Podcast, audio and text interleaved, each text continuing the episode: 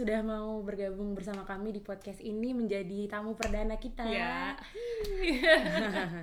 Terima kabar? kasih juga mau diajakin jadi tamu perdana lagi. Aduh, aku jadi deg-degan. Waduh. Apa kabar Mbak Lani? Baik, baik, Baik, baik, Sonia juga baik. Baik Sehat dong. kan? Sehat alhamdulillah. syukurlah. Selama pandemi ini ngapain aja nih sebelum kita? Apa ya? Selama pandemi ini aku malah ini ya eh, ngadep kom- ngadep laptop terus. Oh, ada laptop terus. ya selain apa? Selain juga eh, apa namanya? me- me- mengurus kebutuhan si bos kecil. Oh, oke, ada bos kecil ya. Iya, Umur berapa bos harus sekarang, Mbak? Itu sekarang udah berapa? 19 bulan kalau nggak. Oh, alah, udah besar ya. Hmm, udah lumayan itu dan banyak ngomongnya jadi ya lebih seru lagi. Iya, seru sih pasti. Oke teman-teman, jadi Mbak Lani ini memiliki suatu inisiatif namanya adalah Meruang. Ini seru banget inisiatifnya. Aku belum pernah nemuin juga nih kalau misalnya aku Oh, lihat iya. sosial media gitu-gitu, aku belum pernah menemukan yang seperti Meruang. Jadi teman-teman Meruang ini adalah sebuah inisiatif yang bikinin playlist ya Mbak. Iya, intinya Bikin- bikinin intinya playlist. playlist untuk tenaga kesehatan dan untuk para pasien. Pasien. COVID-19. Iya, jadi kalau misalnya bayangannya berapa waktu lalu itu sebenarnya aku nggak kepikiran sih, tapi ya waktu aku tunjukin ke temen temanku tentang eh ini gimana menurutmu? Secara apa narasinya gimana? Di sini bla bla bla bla. Bla. terus dia lihat itu terus habis itu ngomong wah ini jadi ini berarti kalau nggak salah jadi seperti Spotify tapi khusus untuk ini ya. Khusus untuk pasien dan tenaga medis ya. Terus oh iya ya aku baru kepikiran juga. Oh iya benar juga. Jadi Jadi intinya itu ya? seperti penyedia musik yang terspesifikasi lagi eh, apa namanya pendengarnya Oke. target pendengarnya gitu. Awalnya bisa kepikiran untuk bikin ini awalnya banget gimana tuh Mbak? awalnya banget. Itu sebenarnya eh, sekitar bulan apa ya? Waktu awal-awal pandemi ini mulai apa ya mulai muncul di Jogja tapi belum banyak kayaknya masih kasusnya masih nol di Jogja. Tapi ma- udah mulai banyak kan di Jakarta. Itu ada seorang teman namanya Mbak Aisyah Hilal itu dia mengungkapkan di grup uh, Music for Everyone. Itu grupnya teman-teman musisi di Jogja yang sukanya bagi-bagi informasi tentang gigs atau program atau hibah atau macam-macam itu. Terus apa Mbak Hilal ini cerita eh, aku punya unek-unek nih kalau uh, gimana sih kalau misalnya mungkin nggak ya kalau musisi itu mensupport tenaga medis yang sekarang ada di garda depan melawan covid gitu kan. Terus nah dia sendiri memang bukan musisi cuman dia punya sering punya visi-visi yang menarik gitu kan. Terus habis itu dari dari situ di grup ini langsung muncul banyak ide oh gimana kalau kita bikin misalnya ada yang bilang oh lagu aja yang yang kira-kira bisa menaikkan semangatnya tenaga medis atau menunjukkan bahwa mereka itu kerja mereka itu sangat penting dan bla bla bla itu. Terus ada lagi yang bilang oh enggak bikin playlist apa ya beberapa playlist yang bisa menenangkan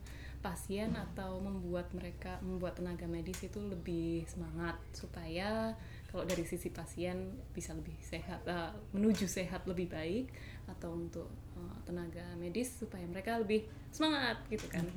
Terus eh, habis itu obrolan di grup nggak terlalu banyak sih berkembang. Terus habis itu aku mikir sambil jalan oh gimana ya kalau misalnya ide playlist ini aku aja yang kembangkan. Mungkin teman-teman yang lain juga uh, punya kesibukan yang agak banyak kan terus jadi aku yang agak slow. Jadi apa men- mencolek beberapa teman-teman yang lama teman-teman lama yang aku kenal gitu Oh ceritanya. gitu. jadi Yang- sebenarnya idenya ide awalnya bukan dari aku sendiri. Aku cuman ngikutin oh dan ini aja. Hasil rembukan juga ya ternyata ya, Mbak. Oh, gitu. Tadi kan ngebahas eh, udah ada teman-teman yang dicolek tuh kan untuk ikutan. Aku lihat eh, di websitenya ternyata juga yang ikutan bahkan gak cuma dari Indonesia ya Mbak. Itu gimana tuh cara Mbak Lani untuk nge-approach teman-teman satu-satu dari Oh iya, musisi bisa.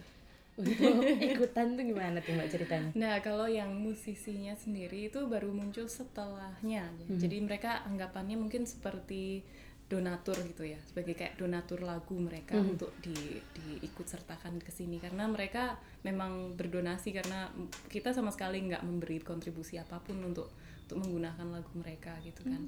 Tapi kalau teman-teman yang aku maksud tadi itu sebenarnya ada ada Mas Anugrah, Anugrah Sabdono. Itu dia itu seorang ahli akustimologi di ITB Bandung. Itu aku dulu kenal waktu uh, waktu L- semacam LDK untuk beasiswa LPDP. Jadi kami Oh. satu angkat angkatan satu gitu. angkatan LPDP. Ya, terus di situ ketemu terus mikir loh apa sih akustimologi itu ada ya gitu, gitu ilmu yang mempelajari tentang akustik ruangan gitu kan terus waktu itu nggak kepikiran macam-macam tapi terus uh, waktu aku mulai ngulik-ngulik tentang musik terapi dan apa intervensi musik dalam ruang terutama uh, rumah sakit waktu nyari di Google lewat Google lihat di ResearchGate lihat di mana-mana terus habis itu nemu loh kok Mas Anugrah ini namanya? Loh oh ternyata dia risetnya tentang ini. Terus habis itu aku hubungi cocok dia. jadi ya oh, hmm, baru kemudian ngobrol dengan dia. Selain itu ada juga teman yang cukup lama juga itu Mas uh, Reza Nur itu dia seorang DJ DJ Nur. Kalau di Jogja itu ya cukup aktif juga terus uh, dia aku ajak untuk aku pikir aku pikir-pikir siapa ya yang orang yang paling bisa diajak untuk menyusun lagu ya? Siapa lagi kalau bukan DJ gitu kan? Betul karena betul. mereka tentu paham tentang bagaimana tentang musik seperti apa yang bisa di, bisa dipakai untuk membuat nuansa seperti apa di dalam ruang yang seperti apa juga. Jadi apa dengan Mas Anugrah kami me- membicarakan tentang kebutuhan musiknya apa sih? Terus habis itu ngobrol sama setelah men- menemukan ininya apa terus baru ngobrol sama ini sama uh, DJ Nur si Reza Oke. Nah, si Reza ini yang kemudian membuat playlistnya itu dari uh, musisi-musisi yang sudah ada. Nah, musisi yang dia hubungin tuh ternyata eh, yang dia pilih ternyata banyak yang dari luar. dari oh kenalan kenalannya emang dari banyak yang dari luar gitu. Uh, ya sebenarnya dia juga nggak kenal jadi jadi ini musisi-musisi yang sering dia dengarkan dan apa yang buat dia itu ideal untuk untuk kebutuhan yang yang kita yang kita punya saat itu saat ini terus akhirnya dari situ aku ya bermodalkan niat baik dan juga apa uh, sedikit naivety. Itu uh, mengirim email ke musisi-musisi ini meminta izin untuk memakai lagunya untuk ini ini, ini gitu. Dan pada mau ya mbak? Ya beberapa mau. Eh ya ya sebenarnya semua yang menjawab itu mau.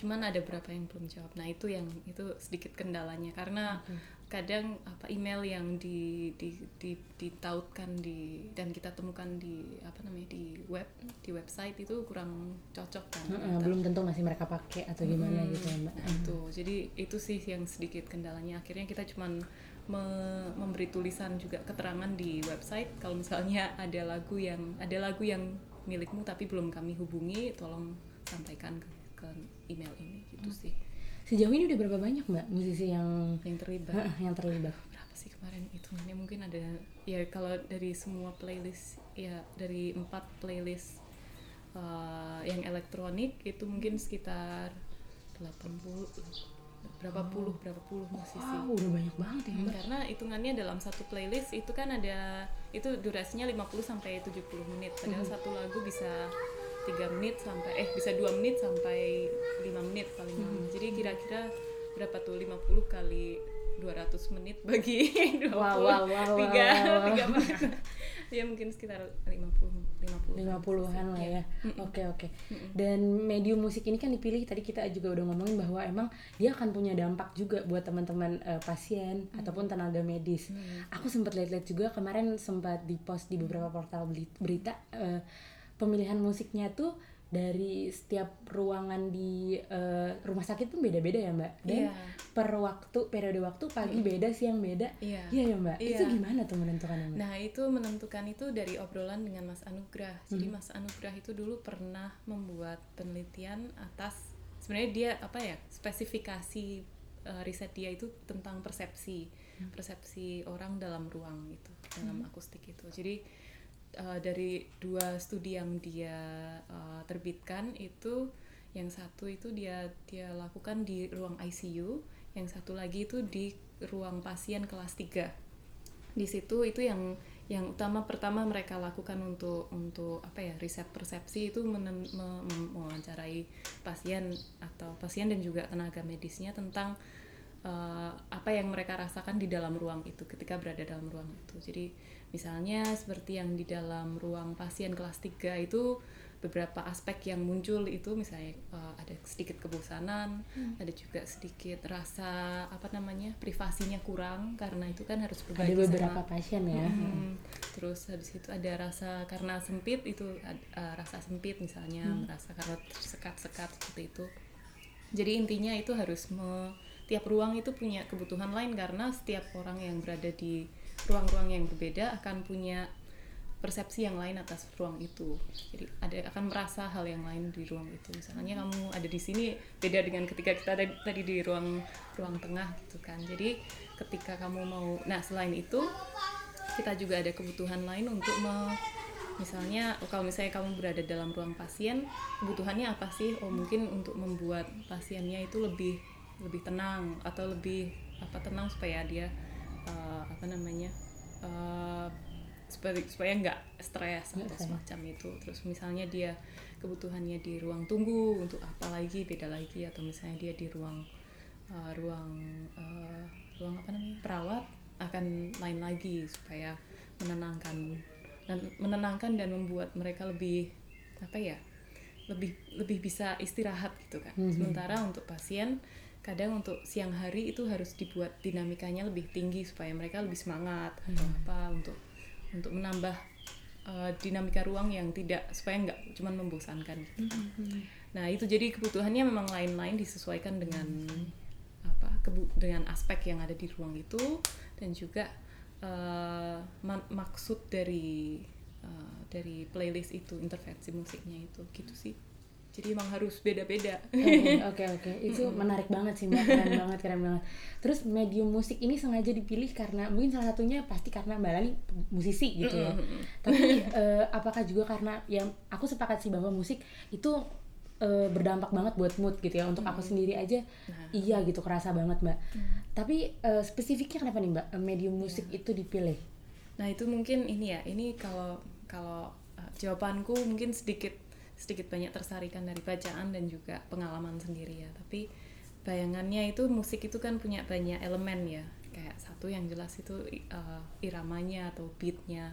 Beat tertentu itu ada beberapa riset yang bilang bahwa ketika seseorang mendengarkan uh, misalnya musik heavy metal atau apa itu detak jantungnya itu menyesuaikan ke beat itu.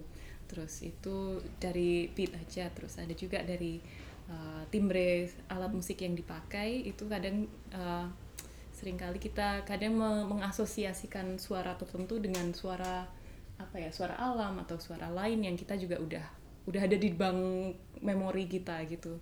Terus selain itu apa selain timbre itu terus nada juga nada-nadanya uh, melodinya itu kita kadang meng mengasosiasikan itu dengan apa yang terjadi di masa lalu juga lagu-lagu yang lama melodi yang lama ketika kita mendengarkan lagi itu terus oh kita kadang terbawa ke situasi hmm. itu lagi jadi menurutku kombinasi dari seluruh elemen itu itu memang benar-benar mempengaruhi tidak cuma fisiologi kita apa kita uh, tubuh kita tapi juga uh, mental state kita dalam ya dalam semuanya. Jadi Uh, jadi memang penting untuk kita memilih memilihkan apa yang kita dengar gitu kemudian dalam situasi apa gitu kan.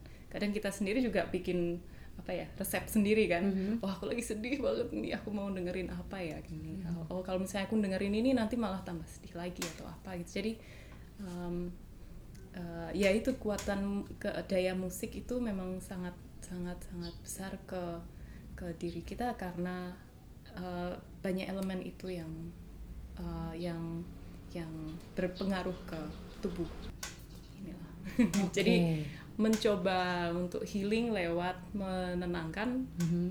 uh, untuk mengkondisikan gitu ya? ya mental space-nya.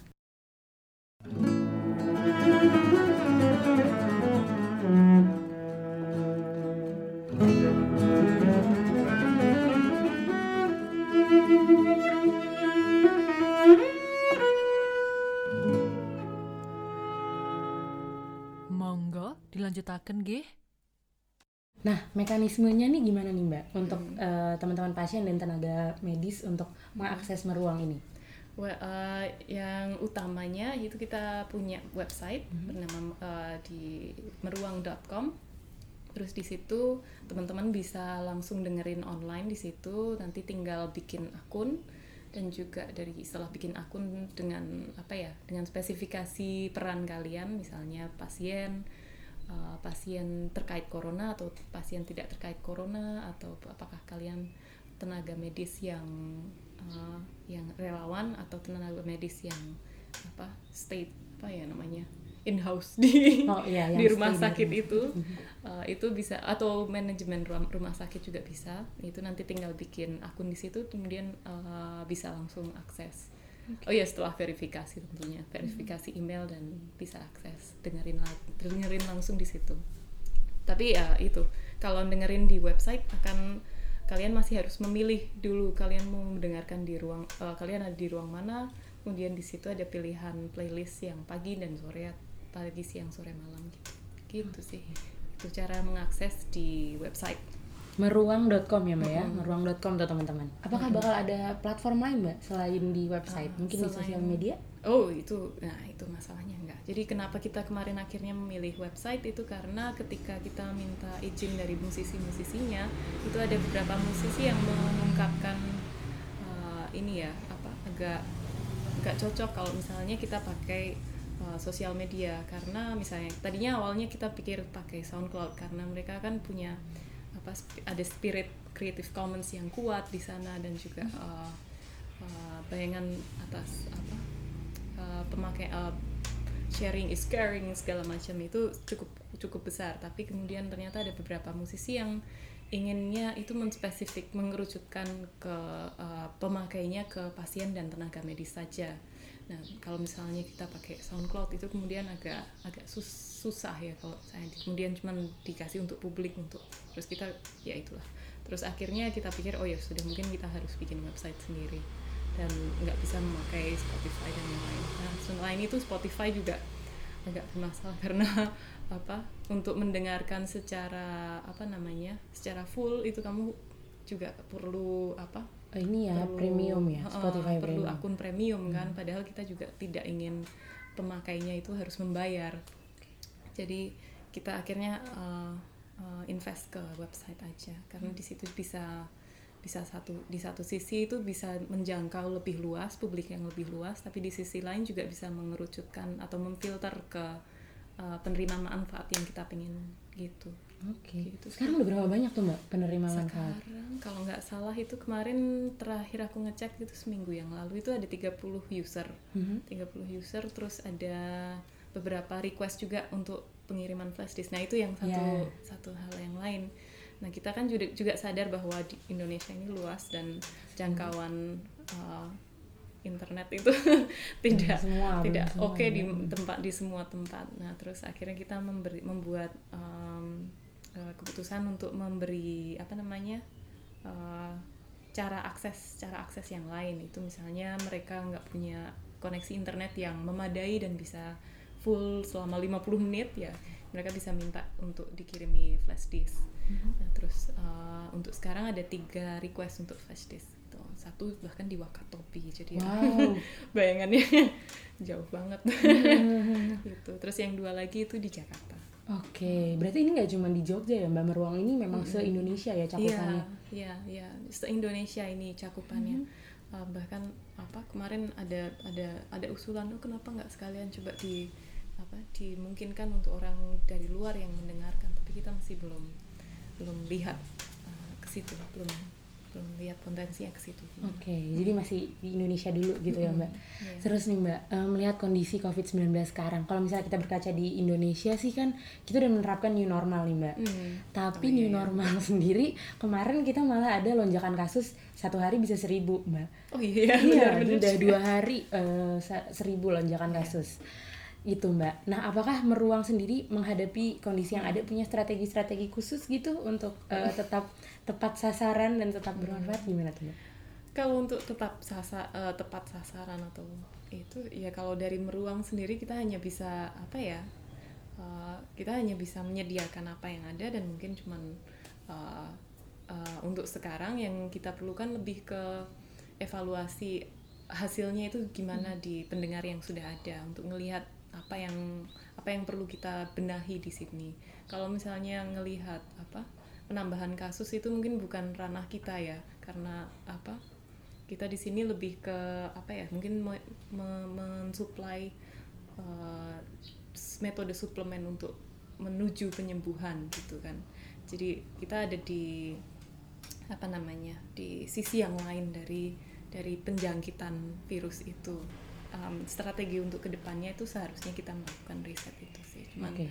untuk saat ini kita mencari kemungkinan untuk memenuhi sarana-sarana untuk riset lebih jelas dari um, ya ini dari dampak meruang Iya, seru juga tuh. Bentar kalau udah deh kita ngobrol-ngobrol lagi. iya mau dong Terus Mbak, misalnya nih kayak aku nih, aku orang awam atau mungkin teman-teman di luar sana yang mendengar podcast kita bukan musisi, tapi pengen dong eh, bermanfaat buat Meruang juga ngelihat Meruang sebagai sesuatu yang keren banget. Oh, iya, iya. Gimana nih cara kita eh, orang-orang luar untuk bisa berkontribusi buat Meruang? Uh, ya ada beberapa cara sih. Yang satu itu kalau misalnya kalau misalnya kalian nggak punya uang tapi punya flash disk yang bersih, Oke, tidak bervirus tidak ya. bervirus dan kalau bisa ya minimal 2 giga. Um, itu 2 giga udah nggak ada ya. Kayaknya 8 ya minimal sekarang ya kayak 8 minimal. ya, Mbak. ya atau 4 gitu nggak apa-apa juga. 4 giga itu bisa disumbangkan ke meruang nanti uh, kita itu bisa menjadi salah satu flash disk yang kita kirim ke ke rumah sakit atau puskesmas yang membutuhkan. Terus um, kalau misalnya punya dana sedikit bisa juga disumbangkan untuk dan dana ini akan kita pakai untuk mengirim flash disk itu juga terus apa lagi ya? Kalau misalnya suka riset mungkin bisa hubungi kami untuk uh, untuk uh, untuk membicarakan kemungkinan lebih jauh untuk meriset ini. Atau kalau misalnya punya kenalan rumah sakit yang bisa uh, manajemen rumah sakit atau misalnya dokter yang bisa diajak ngobrol untuk kemungkinan kita mem mengapply meruang ke ke sarana-sarana mereka boleh juga hubungi kami. Iya itu seru juga ya mbak kita Iya. misalnya kerja sama sama rumah sakit jadi langsung dipasang dari sentralnya itu ya. Iya, ya mungkin kalau sentral itu agak sulit karena kemudian sentral, nah itu itu sedikit kendala lagi untuk rumah sakit pi- pihak rumah sakit kan karena em, pemakaian eh, suara dalam penyembuhan itu kan sama sekali belum belum diterapkan. Jadi fasilitasnya itu nggak ada di banyak rumah sakit. Bahkan untuk kemarin ada temen yang juga membicara eh, lihat lihat renovasi ruang-ruang baru untuk isolasi ruang isolasi. Itu dia juga bilang bahwa di situ nggak ada speaker sama sekali. Oh gitu. dan itu cuman ya ruang itu terus ada fasilitas-fasilitas um, untuk penyembuhan yang yang umumnya ya seperti bed atau atau yang lain meja dan yang lain fasilitas kamar umumnya Nah, kemudian kalau misalnya kita mau ngajak kerja sama jadi agak agak sulit juga karena kita belum punya ground ground yang empiris dari uh, uh, dari program ini. Cuman kalau ada yang cukup terbuka itu tentu saja kita mau coba cari uh, cari cari cara untuk membuat itu terjadi gitu Gitu jadi mungkin ada kenalan-kenalan tertentu ya teman-teman boleh banget langsung hubungi iya tuh kan jadi nggak perlu nggak harus punya dana nggak Hmm. harus punya ini modal Nggak harus- sosial juga bisa modal ya, sosial, Mbak? sosial juga bisa atau kalau kalian musisi dan tertarik untuk membuat musik yang uh, terapeutik itu bisa Hmm. juga hubungi kami nanti kita juga bisa ngobrolin lagi gitu sih jadi Oke. intinya siapa pun kalau misalnya kamu ingin ikut Hmm. membantu bisa hubungin kami akhirnya maruk ya semua muanya di Gak apa-apa. Itu bisa ada kontaknya di Oh iya, meruang.com. ada. Meruang ya bisa di ada kontaknya di situ tapi bisa juga langsung email merduruang@gmail.com. Oke, itu ya teman-teman merduruang@gmail.com.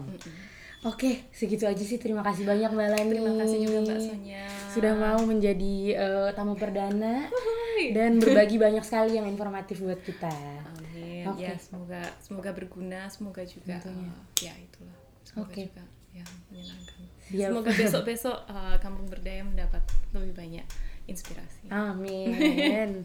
Terima kasih Mbak Lani sehat terus. Ayo